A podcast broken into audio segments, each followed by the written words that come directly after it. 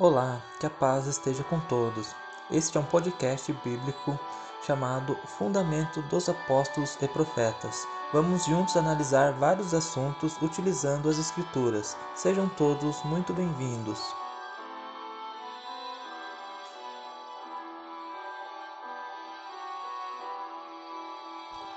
Bom, que a paz esteja com todos os ouvintes. Este é o primeiro episódio do podcast Fundamento dos Apóstolos e Profetas. Sejam todos muito bem-vindos. Nós vamos iniciar nossos estudos bíblicos com o seguinte tema: Reino nos céus ou na terra. E para me ajudar nesse tema, apresento nosso irmão Carlos Alessio, que está aqui conosco hoje. Paz contigo, irmão Carlos. Como está? Tudo certo? Amém, irmão Samuel Cordeiro. É uma satisfação, um prazer enorme poder estar aqui reunidos e comentarmos, né, da palavra do nosso Deus. Inclusive, com relação a esse tema, hoje em dia existem duas principais crenças com relação a esse reino que Jesus está para estabelecer. Uns dizem ser nos céus e outros dizem ser na terra.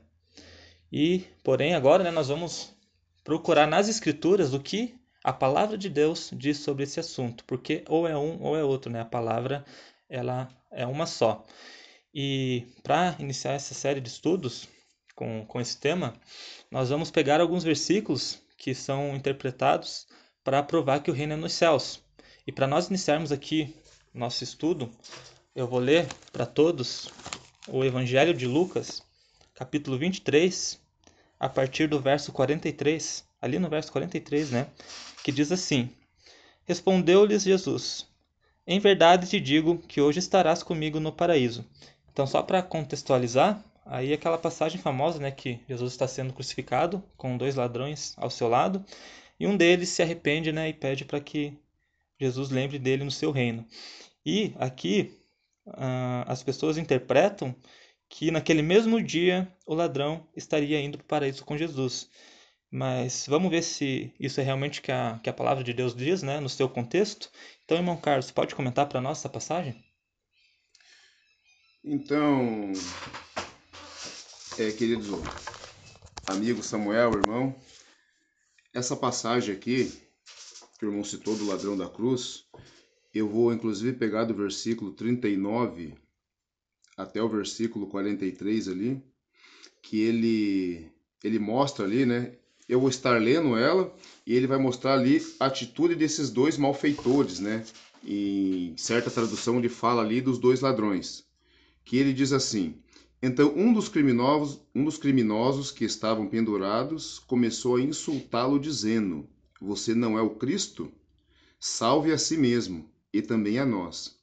Então aqui você pode ver, amados ouvintes, que estão acompanhando com nós esse estudo, que ele demonstra ali a arrogância de certa pessoa, mesmo estando na condição ali errada, né? Estava ali insultando ainda a Cristo, né?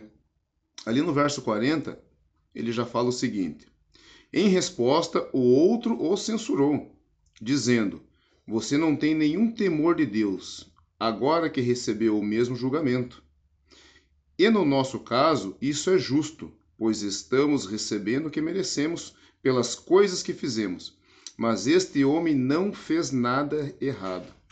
Então, aqui ele vem a demonstrar a humildade de um em reconhecer o seu erro e a arrogância do outro que mesmo estando errado nessa condição, estava exigindo ainda do Senhor Jesus algum livramento ainda, não reconhecendo o seu erro e não aceitando a sua punição.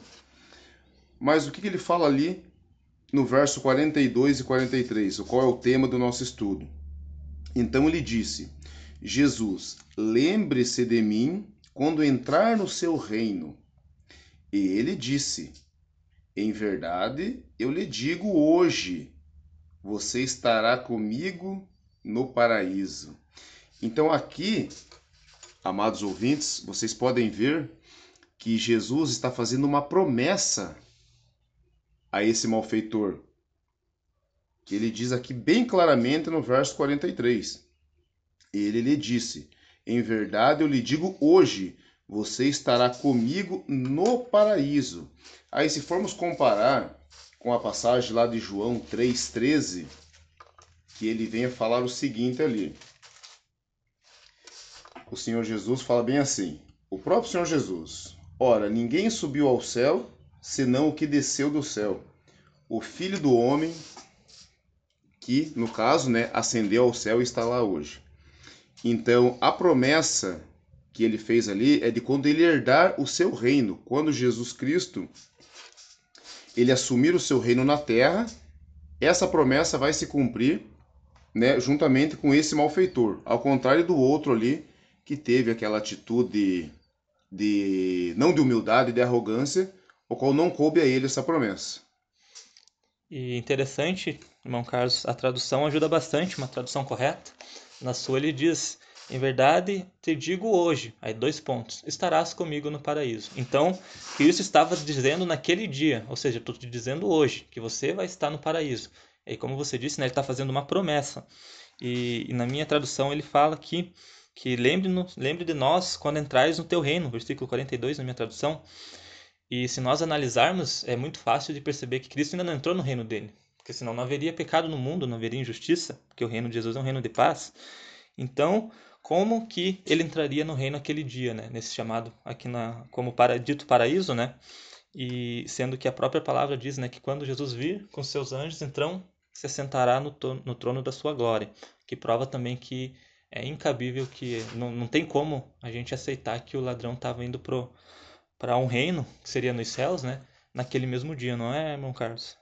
Exatamente, irmão Samuel. E até porque, se formos analisar Isaías 11, a palavra de Deus é muito clara em falar ali que o reino do Messias, o reino do nosso Senhor Jesus, o qual esperamos, é um reino pacífico, é um reino de paz. Né? Então, e nós não vivemos isso daí hoje. E hoje a situação é totalmente ao contrário daquilo que o profeta citou lá. Esse reino ainda está por vir. E, inclusive, esse, esse reino, até as pessoas dizem que essa passagem de. Algumas pessoas, né? Dizem que essa passagem de, de que tem em Isaías 11, ela, alguns não aceitam ela como literal e dizem que é espiritual, pra, dizendo que é nos céus.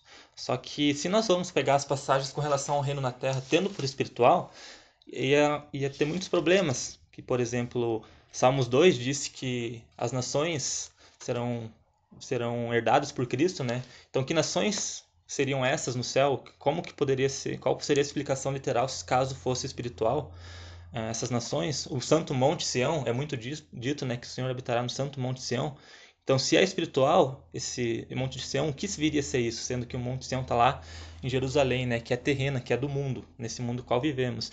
Então, se nós formos pegarmos essas passagens por, por espirituais, a gente vai ter uma série de problemas para explicar outras coisas, né, que pela verdade bíblica não não passa, né, nesse teste bíblico. E agora para nós darmos sequências com com esse, esse, outros versículos que as pessoas confundem tendo por o reino nos céus, eu vou pedir para você ler, irmão Carlos, o Evangelho do João 14, o verso 2 e o 3. Esse que é uma passagem muito conhecida de todos e muito mal interpretada também, infelizmente, porque as pessoas leem ela e esquecem todo o contexto bíblico, esquecem todo o restante da palavra de Deus. Então acabam criando fantasias né, em cima desses versos. Então, irmão Carlos, se puder ler para nós, Evangelho de João, capítulo 14, verso 2. Pode começar do 1 lá, por gentileza, irmão Carlos. 1, 2 e 3. Então vamos lá. Evangelho de João, capítulo 14, dos versos 1 até o 3, que diz assim: não se turbe o vosso coração. Credes em Deus, credes também em mim. Na casa de meu pai há muitas moradas. Se não fosse assim, eu vou-lo teria dito: Vou preparar-vos lugar. E se eu for e vos preparar lugar, virei outra vez e vos levarei para mim mesmo, para que, onde eu estiver, estejais vós também. Então, esse, esse versículo a gente deve analisar ele ponto a ponto para a gente ter um bom entendimento do que ele está querendo dizer. E para ajudar no entendimento desse texto, teremos agora uma participação muito especial do nosso presbítero Daniel Carneiro. Então, irmão Daniel, o que realmente essa passagem está dizendo para nós? Olá, prezados ouvintes e estudantes da Palavra de Deus. Que a paz seja convosco. Eu sou o presbítero Daniel Carneiro e estarei aqui respondendo a mais uma indagação bíblica analisando o texto, o que, que, eu, que de que forma que eu entendo o texto então? Então ali João 14, 2 e 3, Então Jesus diz assim, né? É, na casa de meu pai há muitas moradas. Então ele já faz uma afirmação, ele começa fazendo uma afirmação que na casa do pai já existem esses lugares, já há muitas moradas. Então ele não pode ter ido preparar um lugar que já está preparado, que no meu, no meu modo de ver, esse lugar que está preparado, que ele fala lá na casa de meu pai há muitas moradas, eu entendo que trata-se da Jerusalém celestial, né, que é a, ah, vai descer lá após o milênio, né? Então, é, como que eu entendo aqui o contexto, a gramática do texto aqui? É assim, então Jesus disse, ó, na casa de meu pai há muitas moradas. Se não fosse assim, então ele quis dizer assim, ó, se não tivesse essas moradas, eu vou teria dito, vou preparar lugar. Então, o que, que eu entendo aqui? Eu entendo que ele não disse que foi preparar lugar ele fez uma afirmação: ó, na casa de meu pai há muitas moradas. Se não fosse assim, se não houvesse essas moradas, então ele teria dito que ia preparar lugar. E mesmo que ele fosse, no caso de não ter e preparasse lugar, ele viria outra vez e ia levar então ali os discípulos para junto dele onde ele estivesse. Então, no meu modo de entender, na minha concepção, ele simplesmente estava dizendo assim para os, para os discípulos: olha, eu vou para um lugar Lá já tem as moradas preparadas. Se não tivesse, eu ia preparar, e mesmo que eu preparasse esse lugar, eu ia voltar outra vez. Eu vou voltar outra vez para ficar com vocês. Então, na minha concepção, ele estava dizendo isso. Ele não disse que ia preparar lugar. Bom, aí está a explicação correta do Evangelho de João, capítulo 14, verso 1 ao 3. E agora, irmão Carlos, lê para nós Zacarias 14, do 8 ao 9, para a gente verificar né, onde que vai ser esse reino. É, eu vou pegar aqui Zacarias 14, versículo 8 e 9, que ele é muito preciso. Né? Ele vai. Ele bate em cima da profecia exatamente como ela vai se cumprir.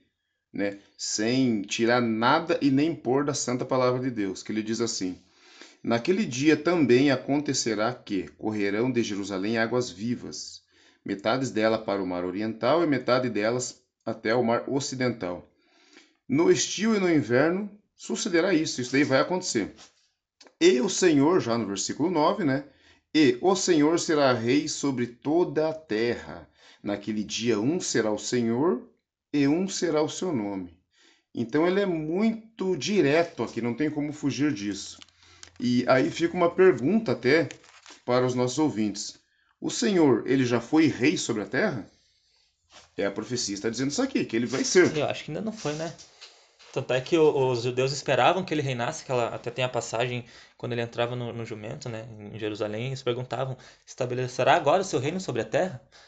E, que, e Cristo não estabeleceu, né? Então eles esperavam que acontecesse, mas ainda não aconteceu. Até se eu não puder ler para nós o, o, versículo 14, o versículo 4 desse mesmo capítulo 14 de Zacarias. Vamos lá então. É, o versículo 4, 4. o que, que ele vem a dizer aqui? E naquele dia estarão seus pés sobre o Monte das Oliveiras, que está de frente de Jerusalém para o Oriente. Acho que daí está o suficiente, irmão Carlos. Eu te Sim. pergunto agora, onde é, que é, onde que fica o Monte das Oliveiras? O Monte das é, Oliveiras? Será que é no céu de Deus? Onde é que fica esse monte? E aí que está o detalhe, onde que está o Monte das Oliveiras? É, é óbvio que está aqui está na terra, em Jerusalém. Sim, aqui. País então, Israel. Né? Os pés dele estarão lá, estão, estão lá em, em Jerusalém e o, o, monte, né, o Monte das Oliveiras, está lá, né, consequentemente Cristo vai colocar seus pés lá, e daí em diante não é dito que Cristo vai ascender aos céus novamente, pela, pela sequência da profecia. Então, é, a palavra de Deus ela se completa de uma maneira tão clara que o que Cristo pregou, muitos anos depois, foi o que Zacarias falou, exatamente a mesma coisa, tanto que ele dizia, né, que ele seria o rei, que ele retornaria com seus anjos, colheria do, do, do seu reino aqueles que causavam escândalo. E tem um detalhe também. O que, que nós dizemos na oração, irmão Carlos, do Pai Nosso? Vamos nós ao terreno ou venha a nós o teu reino? É exatamente isso, né? O Pai Nosso é bem claro em dizer: venha o teu reino, né? Todos nós oramos e, e recitamos até ele dessa mesma forma. E, e até tendo isso em mente, nós, aí nós começamos a entender a expressão reino nos céus. E aqui, irmão Samuel, é, dentro ainda da passagem de Zacarias, aqui no verso 4, se você for, se o amado ouvinte for confrontar Zacarias 14, 4 com Atos, capítulo 1, o verso 11, o que ele diz ali? o quais lhe disseram, varões galileus, por que estáis olhando para o céu? Esse mesmo Jesus que dentre vós foi recebido em cima, há de vir assim como para o céu viste ir. Então ele está dizendo que ele vai voltar da mesma forma que ele subiu. E no verso 13, é, versículo 12: Então voltaram para Jerusalém do monte chamado das Oliveiras. Né? Aí você vem aqui no, no profeta Zacarias 14, versículo 4, o que, que ele diz? E naquele dia Vamos analisar o que, que a profecia está dizendo. E naquele dia estarão os seus pés sobre o Monte das Oliveiras, que está de frente de Jerusalém para o Oriente. Então aqui fica claro que a palavra de Deus ela se completa. O que foi dito ali no livro de Atos se confirmou o que o profeta Zacarias já havia falado, né, irmão Samuel? Muitos anos antes, né? Não só ele, como o profeta Isaías, Ezequiel, Jeremias, Daniel também, Daniel. Sim. já falaram há muito tempo atrás, né? Então, isso que a palavra de Deus tem que tem, assim que a palavra de Deus tem que ser estudada, né? Fazendo sentido num contexto. Então, não dá para acreditar com base nesses versículos num reino nos céus e contrariar todo o restante. Mas nós analisando ponto a ponto fica fácil. A palavra de Deus ela ela fala por si, né, irmão Carlos? Não tem o que tá acrescentando. E agora vou vamos mais um texto, né, para a gente entender um pouco melhor que é uma parábola. Eu vou até abrir aqui na, na minha Bíblia, que é uma, palavra, uma parábola também muito, muito conhecida, chamada Parábola do Trigo e do Joio. Então, vou fazer a leitura, a leitura aqui para o irmão Carlos estar tá comentando para nós. Ela diz assim, Mateus, aqui Mateus 13, a partir do verso 24. Deixa eu abrir aqui na minha Bíblia. Do 24 em diante, né? Ela diz assim: Propôs-lhe outra parábola, dizendo: o reino dos céus é semelhante a um homem que semeou boa semente no seu campo. Mas enquanto os homens dormiam, veio o inimigo dele, semeou o joio no meio do trigo e retirou-se. Quando, porém, a erva cresceu e começou a espigar, então apareceu também o joio. Chegaram, pois, os servos, da, os servos do proprietário e disseram-lhe: Senhor, não semeastes no seu campo boa semente? De onde, pois, vem o joio? Replicou-lhes: Algum inimigo é quem fez isso. Os servos lhe disseram: Queres, pois, que vamos arrancá-lo? Ele, porém, disse: Não, para que ao colher o joio não arranqueis também o trigo. Deixai crescer ambos juntos, até a ceifa. E por ocasião da ceifa, direi aos ceifadores: Ajuntai primeiro o joio e atai-o em molhos para o queimar. O trigo, porém, recolhei no meu celeiro. Então, irmão Carlos, o que, que essa palavra está querendo dizer? Será que ela está falando de uma colheita ali, literalmente? Ou o que, que será que se trata isso? Então, irmão Samuel e amados ouvintes, a parábola do trigo e do joio ela é a mais, uma das mais precisas com relação à instauração do reino de Cristo na Terra. Ela vai é totalmente ao contrário do que se diz em morada no céu. A gente não pode fugir daquilo que está escrito. E exatamente como ele diz aqui. Então, como o irmão aqui já leu, propôs-lhe outra parábola dizendo: O reino dos céus é semelhante ao homem que semeia boa semente no campo. Então a gente já vai direto para a explicação dessa parábola do trigo e do joio. O que, que ele quer dizer aqui? E tanto é, é, amados ouvintes, que ela, na mesmo ponto, ela é de fácil interpretação e também ela fica, se a pessoa não estiver bem concentrada, ela fica meio confusa. Mas vocês vão acabar entendendo. O que, que ele diz aqui? Então, tendo despedido a multidão, foi Jesus para casa e chegaram ao pé dele os seus discípulos, dizendo: Explica-nos a parábola do joio do campo. Então, por isso que eu citei agora há pouco, que ela fica meio.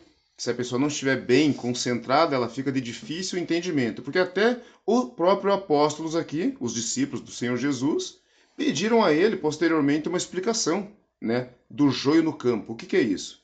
Então, o Senhor Jesus respondendo disse-lhes: o que semeia a boa semente é o filho do homem.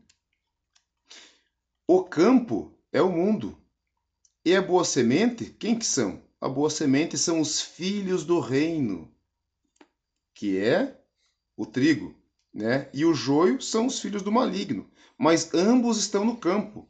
E como ele já explica aqui, aonde que é o campo? É o, o campo mundo, é o né? próprio mundo, né, irmão Samuel? O mundo. Aí você vai lá para o verso 39, o que, que ele fala aqui?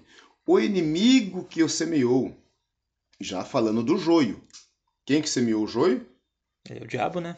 Na Exa- tradução diz aqui o diabo. Ou o exatamente. inimigo, né? Em outras traduções. Isso, porque aqui no verso 36, os discípulos perguntaram para Jesus: explica-nos a parábola do joio no campo. Então, no verso 39, ele diz aqui: o inimigo que o semeou é o diabo. A própria Bíblia ela está se explicando. E a ceifa é o fim do mundo, a ceifa é a colheita. E os ceifeiros? Quem que são os ceifeiros? São os anjos Exatamente. que vão fazer essa colheita, vão tirar o joio, né, que está no mundo. E o que, que vai acontecer com esse joio? Mandará o Filho do Homem, o Senhor Jesus, vai dar ordem a seus anjos e eles colherão do seu reino. Vamos analisar aqui, ouvintes. Eles vão colher do seu reino tudo o que causa escândalo e os que cometem iniquidade, aqui no versículo 31 do capítulo 13 eles vão colher do seu reino. Então, onde que será o reino de Cristo? O reino do nosso Senhor Jesus, na vinda dele agora, o qual estamos esperando ao toque da sétima trombeta, né? E que ordem é essa que ele vai dar aos anjos para colherem do seu reino o joio? Então, a parábola do trigo e do joio, ela é muito clara com relação ao reino de Cristo na terra, com relação a onde os salvos né, vão habitar. Aí no verso 42, e lançá-lo-ãos na fornalha, depois que o anjo colher esse joio do meio do trigo, ao qual está no mundo, eles vão ser lançados numa fornalha, ali haverá pranto e ranger de dentes. Então o que? Vai acontecer aquilo que todos os justos estão esperando, no verso 43. Então os justos vão resplandecer como o sol no reino de seu Pai. Quem tem ouvidos para ouvir, ouça. Aqui ficou uma, uma explanação, ela resumida, mas bem direta, do que seria né, é, a parábola do trigo e do joio. Interessante que não é nós falando, né? O próprio Jesus está falando. É ele que deu a explicação. Então, se alguém, às vezes tem quem não concorde, né? Mas não é com eu, Samuel ou Carlos que está falando. É o próprio Jesus explicando a parábola. E dois detalhes também interessantes aí, irmão Carlos. Primeiro que, né, tanto na explicação quanto na parábola, não diz que o, o, o trigo foi levado aos céus. Ele fala ali que, nenhum, ele, na verdade, ele não dá nenhum momento que eles são retirados do... Da, ele diz que são colhidos e levados ao celeiro. E se nós pegarmos pela parábola, o celeiro fica próximo ao campo, é no mesmo lugar. Ele não, Sim. o celeiro não é nos céus, digamos assim, né? É onde tá, onde vai ser instaurado o reino dele, né? E interessante que para qualquer pessoa que você pergunte hoje, irmão Carlos, no- na vinda de Cristo, você quer ser levado ou quer ser deixado? O que, que o irmão Carlos me responde? Quer ser levado, irmão Carlos, ou ser deixado? A, a resposta da, pode-se dizer, de 90% né, das É. pessoas, todos querem ser levados. É, infelizmente, por não conhecer as escrituras, querem ser levados, né? E o que, que a palavra diz aqui, irmão Carlos? Quem que vai ser levado? Aqui até diz quem que vai ser levado primeiro? O joio, né? Isso, tá, tá lá, a gente acabou de ler. E por ordem de quem que vai ser levado o joio? O próprio Cristo. Do próprio Senhor Jesus, que vai dar ordem aos anjos e que vão colher o joio, né? E detalhe, para ser queimado, né? E agora eu pergunto aos ouvintes, querem irmãos querem ser levados ou querem ser deixados? Eu aqui quero ficar. Irmão Carlos também creio que quer ficar aí, né, irmão Carlos? Sem dúvida. É. Essa é a. Não só nós queremos, mas é o que a palavra de Deus nos ensina e é a vontade do próprio Deus. Irmão Carlos, o que que é a diferença entre nos céus e dois céus? Será que dá uma diferença ou tanto faz eu ler reino nos céus? O que, que o irmão acha? Reino nos céus e reino dos céus. Isso está dizendo o quê? Que o reino não é no céu. É bastante No- diferença, né, Dá Carlos? muita diferença. Se o reino Eu- fosse nos céus, nós teríamos que ir lá, não é mesmo? Exatamente.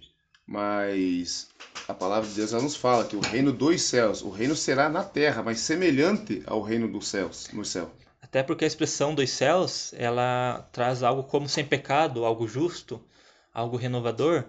E aí que a gente começa a entender a expressão reino dos céus. Porque se a gente for esperar por um reino que tenha uma qualidade terrena, nós não vamos ter mudança nenhuma.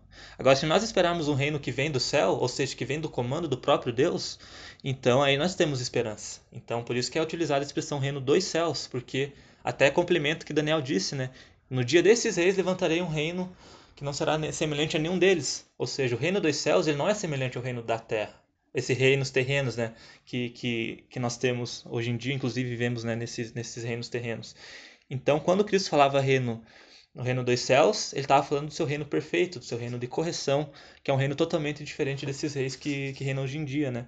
E é importante a gente ler essa, explicar nessa expressão reino dos céus, para que a gente possa entender os próximos versículos que a gente vai estar tá lendo aqui. Vou até pedir para o irmão Carlos ler para nós, abrir para nós 2 Coríntios, segunda carta de Paulo aos Coríntios, capítulo 5, do verso 1 ao 8, porque nós tendo esse início de entendimento dessa expressão reino dos céus, várias passagens elas vão ficar fáceis para a gente entender. A gente entender sem estar tá contrariando tudo que a Bíblia diz.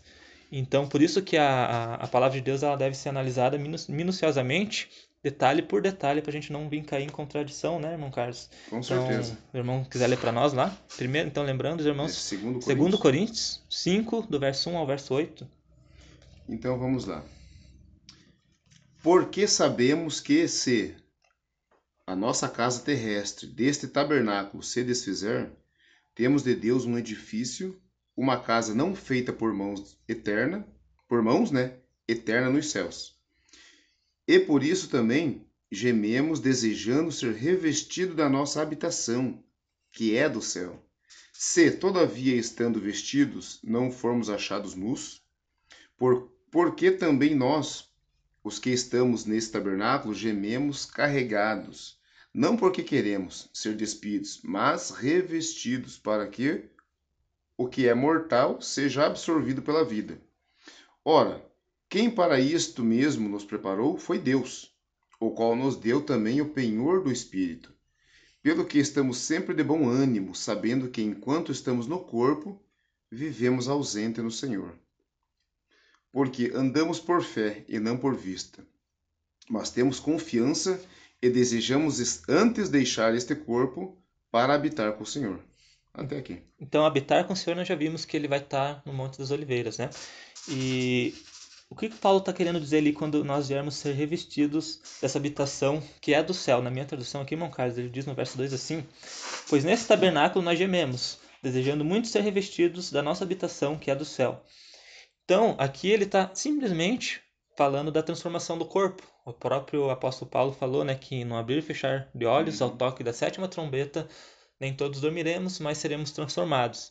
Aí, através da transformação, esse nosso tabernáculo que nós gememos por causa da dor, por causa do pecado no mundo, nós hoje gememos, né, irmão Carlos? Hoje nós sentimos Sim. dor, é, emoções tristes, né, coisas que nos desagradam, mas quando vier essa, esse revestimento, nós seremos semelhança do próprio Cristo, não haverá mais morte. Aí até diz que a morte foi tragada, né? E que a vitória da vida sobre a morte, o próprio, próprio apóstolo Paulo né, fala não nessas palavras, mas nesse sentido.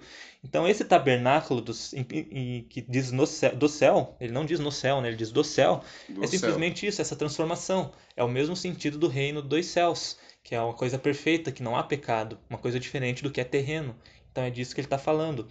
E essa mesma interpretação ela cabe lá em, no, na primeira carta aos Coríntios, a partir do verso 15. Pedi para o irmão Carlos ler para nós, versos 47 e 48. 1 Coríntios 15, 47, 48. E a gente vai começar a entender o que essa casa, digamos assim, que as pessoas entendem que é uma casa nos céus, que nós teremos que ir até os céus morar nela. Mas muito pelo contrário, né? a transformação vai nos permitir ter essa habitação que é do céu. Então vamos lá então 1 Coríntios, né? Primeira carta aos Coríntios, do 15, versículo 15, do 47 até o verso 48, que diz assim: O primeiro homem da terra é terreno, o segundo homem, o Senhor, é do céu. Qual o terreno, tais são também os terrenos. E qual o celestial, tais também os celestiais. Então, aí complementa, agora ficou fácil de entender, né, irmão Carlos? É, Sim. Com, com essa explicação, né? O, o, mas não é o primeiro espiritual, senão animal, depois espiritual. Isso já eu vou ler um pouco antes, até para nós entendermos. Aqui, simplesmente, só contextualizando, que é, apóstolo Paulo está falando ali de Adão e de Cristo. Ou seja, Adão trouxe o pecado para o mundo e o segundo Adão, que é Cristo, retira o pecado do mundo. Então vou, eu vou ler mais um, um pouquinho antes, está escrito assim. Assim também está escrito: o primeiro homem, Adão, tornou-se alma vivente, e o último Adão, espírito vivificante. Aqui falando de Cristo. Mas não é o primeiro o espiritual, senão animal, e depois o espiritual. O primeiro homem, sendo da terra, é terreno, o segundo homem é do céu. Então aqui ele está falando de Cristo. Não está falando que nós somos homens que vamos para o céu. Ele simplesmente está falando aqui que o primeiro homem era terreno, aí vem, a, vem aquela, aquela, aquela analogia, né? Que o que é terreno está passível de corrupção. Adão ele estava passível de corrupção, assim como os reinos da terra são. Mas o que veio do céu, ou seja, onde não há corrupção, ele é perfeito. Então ele é espiritual, ou assim entendendo também a expressão reino dos céus, que também é, ele é perfeito. Então é, se torna simples, né, irmão Carlos, o entendimento aqui desse, desses versículos. Com certeza, irmão Samuel. E aqui no verso 50 do mesmo capítulo 15, ele diz aqui bem, é bem muito claro, né? E agora digo isto, irmãos, que a carne e o sangue não podem herdar o reino de Deus, nem a corrupção herda a, a nem a corrupção herda a incorrupção. Então isso aqui já explica exatamente, né, nesse versículo, isso que o irmão acabou de falar aí.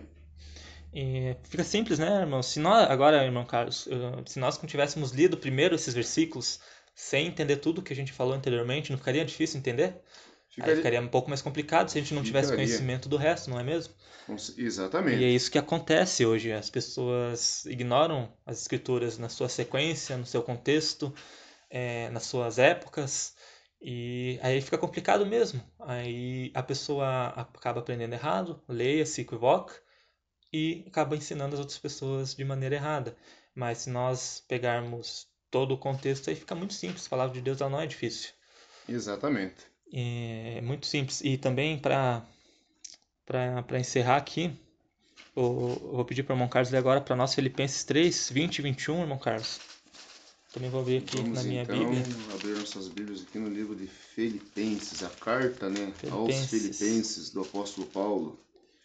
Capítulo 3. É, 3, versos 20 e 21, por gentileza, irmão Carlos. Nos versos 20 e 21. Vamos então acompanhar o que, que diz a palavra de Deus.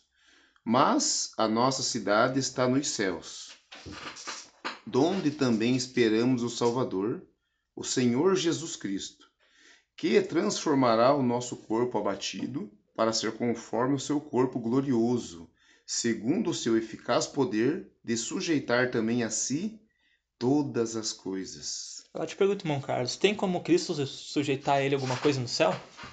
Tem alguma coisa que é errada que será necessário no céu Cristo sujeitar para ele? Ele vai passar por algum teste ainda? É, será que no céu? De forma alguma. Não tem como, né? Não. E o primeiro detalhe, nossa pátria está onde? Está nos céus. Por isso que a gente ora, venha o teu reino.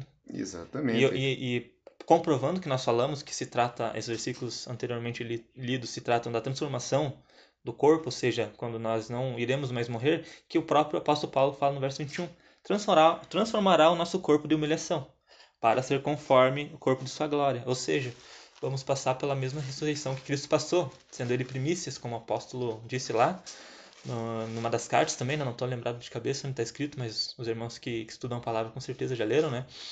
que, que, haverá, que, que haverá essa transformação. E agora está simples. Creio que qualquer passagem, nós não citamos todas aqui, né, mas qualquer passagem, a gente tendo conhecimento disso, com relação a esse tema, quando a gente lermos nos céus, vai ficar mais simples da gente estar tá entendendo, né, irmão Carlos? Sem dúvida, irmão Samuel. E aqui, analisando o verso 20 aqui de Filipenses, mas a nossa cidade está nos céus, donde também esperamos o Salvador, né, o nosso Senhor Jesus Cristo. Estão ambos nos céus. Estamos esperando, e né, meu cara? Estamos esperando. E aonde que vai é, que nós possamos confrontar esse versículo que vai casar um com o outro? Se nós irmos lá para Apocalipse 21, o que que o nosso irmão João ali, né, o apóstolo João, ele falou ali nessa revelação que ele teve? E eu, João, vi, Apocalipse 21, verso 2. Eu, João, vi a santa cidade, a nova Jerusalém, que de Deus, o que, irmão Samuel? Descia do céu, adereçada como uma esposa ataviada para o seu marido. E é o que Filipenses retrata aqui para nós. A nossa cidade, assim como o nosso Salvador Jesus Cristo, estão no céu, mas também como revela eh, a oração do Pai Nosso deixada pelo próprio Senhor Jesus. Venha o teu reino. A santa cidade, a nova Jerusalém, descerá do céu. E até nossa, na nossa oração, imagine, irmão Carlos, nós crendo que um reino, suponhando né, que nós crescemos num reino nos céus, faria sentido nós orarmos o Pai Nosso? Como assim? A gente ora uma coisa sendo que crê em outra. Não faria o mínimo não sentido, sentido, né? Não teria a mínima por isso que... razão disso daí, né? É, exatamente. Por isso que nós temos que estar analisando a palavra de Deus para a gente saber o que estamos falando na nossa oração, né? saber o que Cristo leu para nós. Mas se ainda há dúvidas de que o reino é na terra, nós vamos ler alguns versículos que não, há nem, não, não existe nem necessidade de comentários. Então, eu vou, começar, eu vou começar pedindo para o irmão Carlos abrindo Apocalipse 5, verso 10. Ou se o irmão quiser achar um outro, irmão Carlos, eu posso eu já, ler. Já estou em Apocalipse aqui, irmão. Você aproveitando, Uhum. colocar o irmão Carlos para dar uma trabalhada aí. Apocalipse 5, Estamos- 10. E já tem um outro Apocalipse que eu já te falo para você já aproveitar, né? Estando aí no, no livro de Apocalipse, já está aqui lendo já nós. está já no ponto, irmão Samuel, que é Apocalipse 5.10. O que, que diz lá, irmão Carlos? Então tá, vamos aqui. Eu, se o irmão aqui permite, eu vou ler aqui o versículo Fique à 9 vontade, e o Carlos. 10, que ele diz assim já no verso 9: E cantavam um novo cântico, dizendo: Digno és de tomar o livro e de abrir os seus selos, porque foste morto, e com o teu sangue compraste para Deus homens de toda tribo, língua, povo e nação. Então vamos analisar aqui, queridos ouvintes, o, o versículo 9. Quem que foi digno de tomar o livro e de abrir seus selos? Quem que foi morto e com o teu sangue comprou para Deus homens de toda tribo, língua, povo e nação? Jesus Cristo, né, irmão Carlos? É, Tem é Jesus né? Cristo, né? E com esse e com essa com esse triunfo que ele conseguiu, que ele comprou todas essas nações, dando direito, né? O, o versículo 10, o que que ele vem retratar com isso? E para o nosso Deus, olhe só, e para o nosso Deus, o Senhor Jesus Cristo, vai fazer reis e sacerdotes, e reinaremos aonde? Sobre a terra, e eles reinarão sobre a terra. Será que é espiritual isso aí, irmão Carlos? Eu, tudo que a gente já viu aqui, será que tem como ser espiritual? Eu acho que. Eu, eu palpito que não, eu tenho certeza que não, na verdade, irmão Carlos. Isso daí é mais do que é, é literal, isso aí vai acontecer Não mesmo. tem pra onde fugir, né? Ele- Não- é, não não tem como. E eu vou até ler aqui agora, para os irmãos, que ainda tem dúvidas. Daniel 7, profecia, né? A partir do verso 27, diz assim: O reino e o domínio e a grandeza dos reinos debaixo de todo o céu serão dados ao povo dos santos do Altíssimo. O seu reino será um reino eterno e todos os domínios o servirão e obedecerão. Então, aqui, irmão Carlos, o reino debaixo de todo o céu. Tem como Cristo reinar no, no céu? Sendo que o que vai ser dado a ele é o reino debaixo de todo o céu? Não faz sentido também, né? Não tem Tá, o, me- é o claro. menor cabimento, O né? que está abaixo do céu? É, terra. é a terra, né? Os céus Então, são os céus do Senhor, mas a terra ele deu aos filhos dos homens. É outro versículo lá em Salmos, né? Se eu não estou exatamente. enganado. Então, irmão Carlos, ah, ah, se ainda há dúvida, né? Vamos ler mais um. Apocalipse 5, verso 10, por favor, Carlos. Esse já O irmão tá em Mateus ali, então vamos, vamos antes, então, Mateus 5, 5. Só- Não tá ali Mateus já?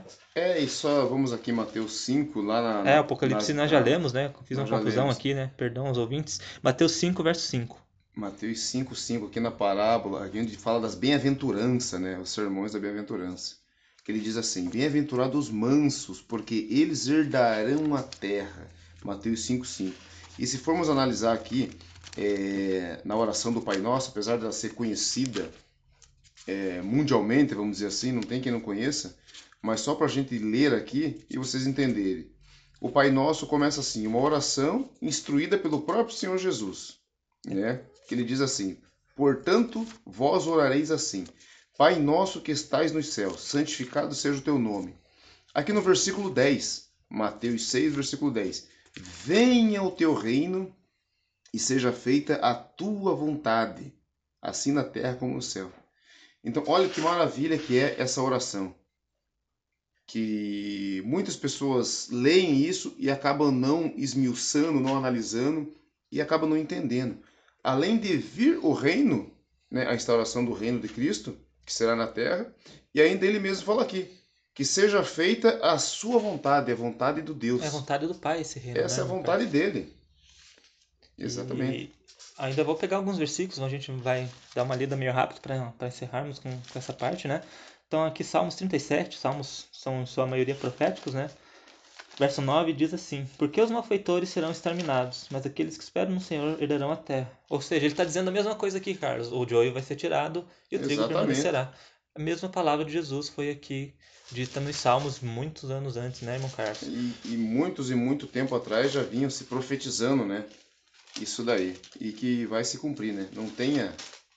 Então, o irmão Carlos está tá procurando outro ali, irmão Carlos, para a gente finalizar essa questão do reino na terra? Então, só para finalizar já, Já agora, aí, né? Esse- último esse versículo, versículo. vamos aqui então para Provérbios, né, capítulo 2, verso 21, né, e o 22, que ele diz o seguinte: Porque os retos habitarão a terra e os sinceros permanecerão nela. Vamos analisar bem. Os retos, pessoas corretas, temente a Deus, obedientes aos seus mandamentos, à sua palavra. O que ele fala aqui? Permanecerão nela. Mas quem que vai ser arrancado? O joio, o qual a parábola do trigo e do joio lá vem citar para nós? Os ímpios serão arrancados a terras e serão delas exterminados. E, e o que que é pregado hoje, irmão Carlos? Vindo, vindo antes de, de, de, Cristo vir, né? No suposto domínio da besta, que são por vir, até a gente vai fazer uns estudos com esses temas, né? Mas as pessoas creem totalmente o contrário. Elas esperam ser levadas e quem que fica sofrendo na terra? O ímpio. Isso que é pregado, mas o que que nós lemos? Totalmente É- ao contrário. Então, totalmente aos contra do que a palavra do Senhor nos diz. O E que o Senhor nos diz, né? É, totalmente contra. E e vale ressaltar que nós estamos lendo aqui desde Provérbios, Salmos, profecias, até lá é, passagens no Novo Testamento. Então é a Bíblia inteira. A gente tá, não está pegando só Antigo, Novo, Novo Testamento. É a Bíblia num geral que diz isso para nós, né, irmão Carlos? Sim. E, então acho que está bem, bem explícito aí de onde será esse reino, né? E que a própria palavra falou. Gente só, nós somos só comentaristas, né, leitores da palavra de Deus pela graça de Deus, né, irmão Carlos? Sim, sem dúvida. E outro detalhe importante aos nossos ouvintes aqui, irmão Samuel, o porquê que a gente pega a passagem é, no Antigo Testamento, no Novo, porque a própria palavra de Deus, ela nos instrui a fazer o quê? Eu vou pegar aqui Isaías 28, no verso 10, no verso 10 aqui, o que ele diz aqui? Porque é mandamento sobre mandamento, né? Mandamento sobre mandamento, regra sobre regra. Ele fala aqui regra sobre regra, né? Um pouco aqui e um pouco ali. Então é assim que nós analisamos e estudamos a palavra de Deus. Ela por inteira, porque a palavra de Deus ela se cumpre, ela não tem contradição, né, irmão Samuel? Isso, O que os mesmo. profetas falaram é o que o Senhor Jesus e os apóstolos também falaram. Um cumpre, né? Conf- aliás, um confirma aquilo que o outro falou também. Tanto é que o próprio Jesus falou isso. Jesus disse assim: crer em mim, como diz o que, Carlos? As Escrituras, não é mesmo? Está escrito? Então, Exatamente. eu te pergunto, irmão Carlos, no, no, no tempo de Jesus, já existia escritos os evangelhos, as cartas dos apóstolos, quando Jesus viveu? Ainda não. Então, o que que ele pregava? Inclusive, o Senhor Jesus pregava unicamente com, com a lei, né? A com lei, o Antigo os Testamento. profetas Os e os profetas, salmos. sim. Então, hoje o, o Novo Testamento ele nos ajuda a aperfeiçoar, né? Nos retrata a vida de Cristo, nos dá orientação, nos ajuda muito, mas uma prova de que nós devemos usar todas as escrituras e que as duas devem se conversar é que Cristo usava a própria, a própria palavra de Deus dos antigos profetas, né? Inclusive, isso, irmão Samuel, nós podemos até é, confirmar para os nossos ouvintes no futuro, numa, numa futura conversa, no futuro estudo, provando que o próprio, no Novo Testamento, provando que o próprio Senhor Jesus, ele simplesmente trabalhava, ele pregava com o Antigo Testamento, com os escritos antigos, São né? várias passagens, né, irmão Carlos? Inúmeras passagens no passagens. Novo Testamento. É, mas ainda fica uma questão É que isso. nós não, não, não falamos, né, irmão Carlos?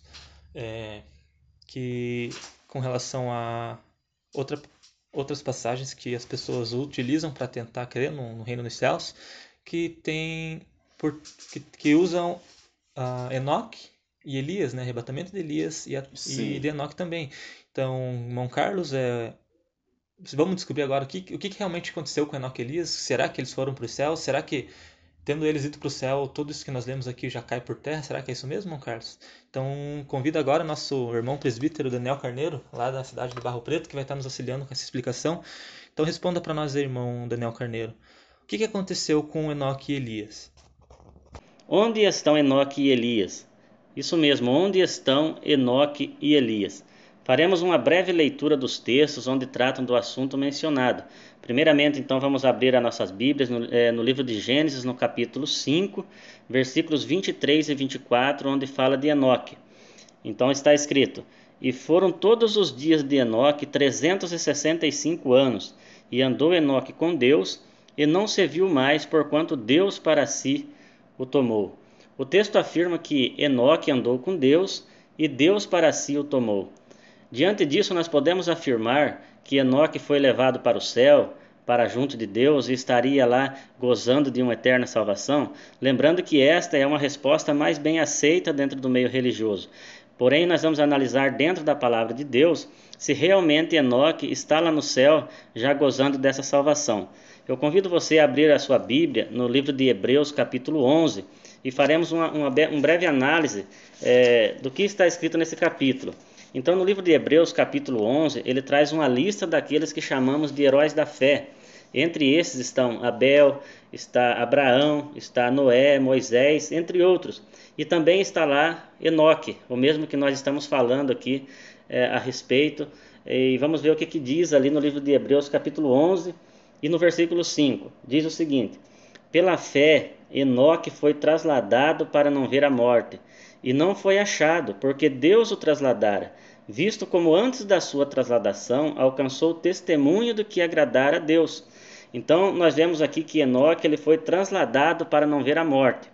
Isso significa que Enoque então foi levado para o céu? Não é isso que o texto está aqui dizendo. Diz que Enoque foi trasladado para não ver a morte, ou seja, naquele momento Deus não queria que Enoque morresse, por isso ele foi trasladado, foi levado de um lugar para outro. Nós vamos analisar isso dentro da palavra de Deus. Por que, que nós afirmamos que Enoque depois disso veio a morrer? Ele só foi preservado da morte naquele momento, mas depois ele morreu. Ele não foi para o céu como é ensinado no meio religioso. Porque aqui mesmo no livro de Hebreus, no capítulo 11 e no versículo 13, prestem atenção, no livro de Hebreus, capítulo 11, versículo 13, diz: Todos esses morreram na fé, sem terem recebido as promessas, mas vendo-as de longe. Então todos esses morreram na fé falando dessa lista que traz de heróis da fé é, no livro de Hebreus, capítulo 11. Então, Abel, Noé, Moisés, Abraão e Enoque, todos esses morreram na fé, não estão, não estão lá no céu, eles estão aguardando o dia da ressurreição. Nós cremos e entendemos, de acordo com a palavra de Deus, que só recebe a recompensa no dia da ressurreição. Ninguém está no céu além de Cristo. Somente Cristo está lá no céu à destra do Pai. Nós vamos analisar isso no livro de João, no capítulo 3 e no versículo 13. Vamos analisar com cuidado. Vamos ver o contexto bíblico do assunto. João capítulo 3, versículo 13 diz: Ora, ninguém subiu ao céu, senão o que desceu do céu, o filho do homem que está no céu. Ninguém subiu ao céu. Nesse exato momento onde João está relatando o evangelho, ele diz que até aquele momento ninguém tinha subido ao céu a não ser Cristo. E nós sabemos muito bem que tanto Enoque quanto Elias, eles viveram antes de Jesus, antes do apóstolo João. E João afirma que ninguém subiu ao céu. Ora, se hoje é ensinado que Enoque e Elias estão no céu, esse texto bíblico de João capítulo 3, versículo 13 estaria errado. Os irmãos concordam comigo? Porque diz que ninguém subiu ao céu, senão o que desceu do céu, o Filho do Homem. Diante de João capítulo 3, versículo 13 e Hebreus capítulo 11, nós temos a certeza de que Enoque não está no céu. E nem Elias. Se nós lemos, falando do texto de Elias, vamos fazer a leitura no livro de 2 Reis, capítulo 2, versículos 1 e 11 onde diz: Sucedeu, pois, que, havendo o Senhor de elevar a Elias num redemoinho ao céu, Elias partiu com Eliseu de Gilgal. Versículo 11. E sucedeu que, indo eles andando e falando, e eis que um carro de fogo com cavalos de fogo os separou um do outro, e Elias subiu ao céu num redemoinho. O texto afirma que Elias subiu ao céu num redemoinho, mas nós podemos afirmar que esse céu trata-se do trono de Deus? É óbvio que não. O céu onde Elias foi elevado, nós podemos ter certeza de que não é o céu de Deus. Trata-se do céu das nuvens, onde as aves é, voam. Esse é o céu. A, a, Bíblia, a Bíblia afirma, no livro de Coríntios, o apóstolo Paulo fala da existência de três céus. E nós podemos ter a certeza que Elias ele foi elevado no redemoinho até o primeiro céu, né, o céu das nuvens, do, das aves, e dali seguiu para um outro lugar. Por que, que nós dizemos que Elias seguiu dali para um outro lugar? Porque é, se nós analisarmos no livro de é, 2 Crônicas, capítulo é, 21, versículo 12, 2 Crônicas, capítulo 21, versículo 12, esse relato que está aqui é, sucedeu é, dez anos depois que Elias foi trasladado. Sucedeu dez anos depois da, da, de, de, que Elias subiu ao céu no redemoinho. E, e o texto de 2 Crônicas, capítulo 21, versículo 12 em diante, fala de um escrito, uma carta da parte de Elias, é, onde ele envia esse escrito a Georão, que era rei em Jerusalém naquela época. É, essa carta, é, é Elias, Elias ele é, traz ali é, a, aquilo que Deus estava falando para Georão, né, que não estava reinando é, de acordo com a vontade de Deus perante o povo. Então essa carta prova que Elias não estava no céu, ele mandou de um outro determinado lugar. Como que nós podemos entender a questão do arrebatamento ou do, ou do, translado dentro da palavra de Deus? Quando a palavra de Deus fala em arrebatamento ou translado, não significa que a pessoa foi para o céu, aonde Deus está. Nós temos o exemplo no, capítulo, no livro de Atos, no capítulo 8, onde nos diz o seguinte, Atos capítulo 8, versículo 39 e 40, é, fala também de um arrebatamento de Filipe. Então, no versículo 39 diz assim: E quando saíram da água, o Espírito do Senhor arrebatou a Filipe, e não ouviu mais o eunuco, e jubiloso continuou o seu caminho. Então, prestem atenção que aqui diz que o Espírito do Senhor arrebatou a Filipe. Filipe, então, teria ido para o céu. No versículo 40, é, deixa muito claro de que Elias não foi para o céu é, diz que Filipe se achou então em Azoto, no versículo 40, e Filipe se achou em Azoto, e indo passando anunciava o evangelho em todas as cidades, até que chegou a Cesareia. Então, esse texto deixa muito bem claro que Elias, ele não foi para o céu, assim como Filipe não foi, como Enoque não foi. É, todos aqueles que é, tiveram um bom testemunho, conforme está lá no livro de Hebreus, no capítulo 11, versículo 39 e 40, diz que todos os que tiveram um bom testemunho pela fé não alcançaram as promessas, para que eles sem nós não fossem aperfeiçoados, ou seja, eles é, tiveram alcançaram um bom, um bom testemunho diante de Deus pela sua fé, mas não foram levados para o céu. Todos estão é, dormindo no pó da terra. E isso nós entendemos perfeitamente quando o apóstolo Paulo fala é, no livro de 1 Tessalonicenses, capítulo 4, versículo 13 quando ele fala daqueles que dormem, né? Ele diz que não, que não é para nós se entristecermos a respeito daqueles que dormem, como aqueles que não têm esperança, porque Deus, é, porque Jesus na sua vinda, né, tornará a trazer com ele aqueles que dormiram em Cristo que dormiram fazendo a vontade de Deus. Então, é, a explicação correta bíblica para isso é que Enoque e Elias não estão no céu, estão no pó da terra, eles estão mortos, estão dormindo no pó da terra e estão aguardando então o dia da ressurreição. Eu agradeço aí a sua participação, é, por você estar ouvindo e acompanhando aqui os nossos estudos. Que Deus abençoe e a paz seja convosco. É, creio que agora está bem claro, né, irmão Carlos, que Enoque e Elias estão aguardando a ressurreição e que a palavra de Deus ela é verdadeira, ela não tem contradição.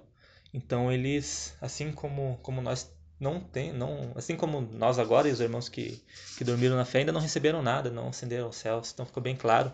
Inclusive o irmão Daniel até falou da, do arrebatamento, né, que o arrebatamento é nas nuvens, que após o arrebatamento estaremos com Cristo né, no Monte das Oliveiras, reinando com ele sobre a terra. Então ficou bem claro, até agradeço ao irmão Daniel Carneiro pela colaboração com o nosso trabalho.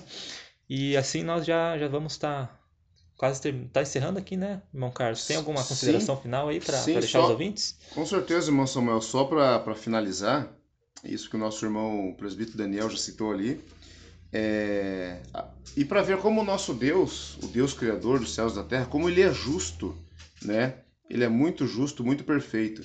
Se você for pegar ali é, Hebreus 11, do 39 ao 40, o que, que ele fala ali?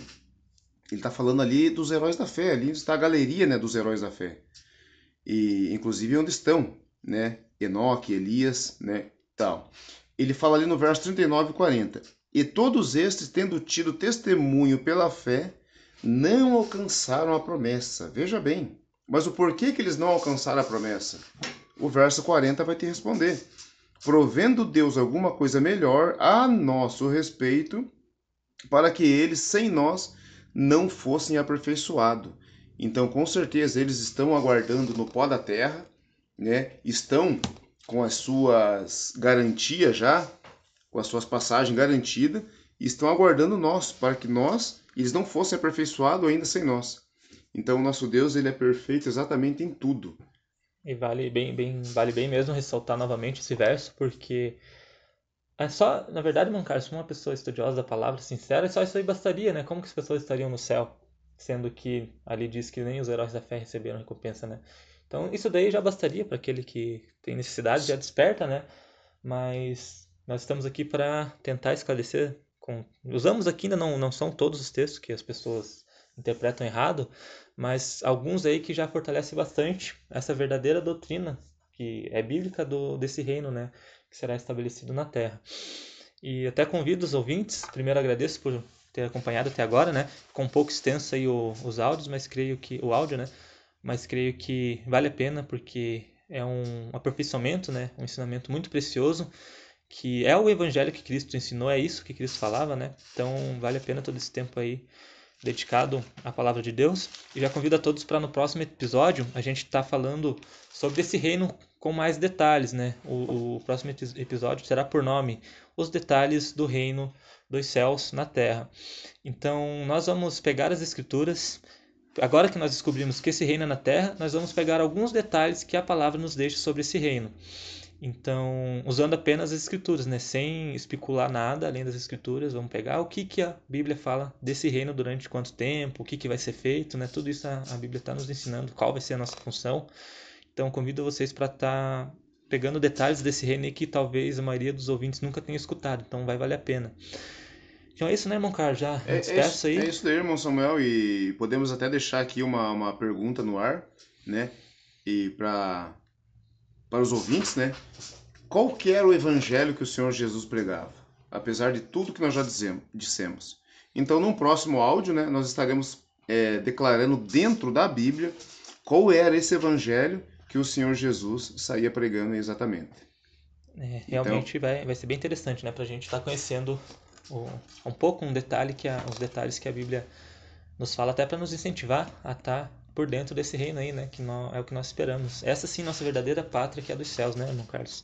Sim. E até agradeço a participação aqui, nosso irmão Carlos, estudioso da, da palavra de Deus, está sempre cooperando aqui conosco. Então é isso, né, irmão Carlos? Te é desejo a paz aí pro restante do dia, durante a semana e até Amém. a próxima, né?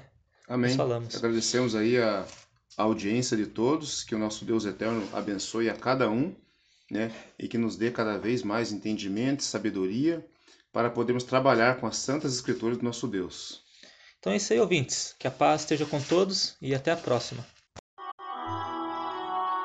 Você lembra de algum versículo que aprendeu com uma explicação diferente do que falamos, qual nós não comentamos e gostaria de uma resposta?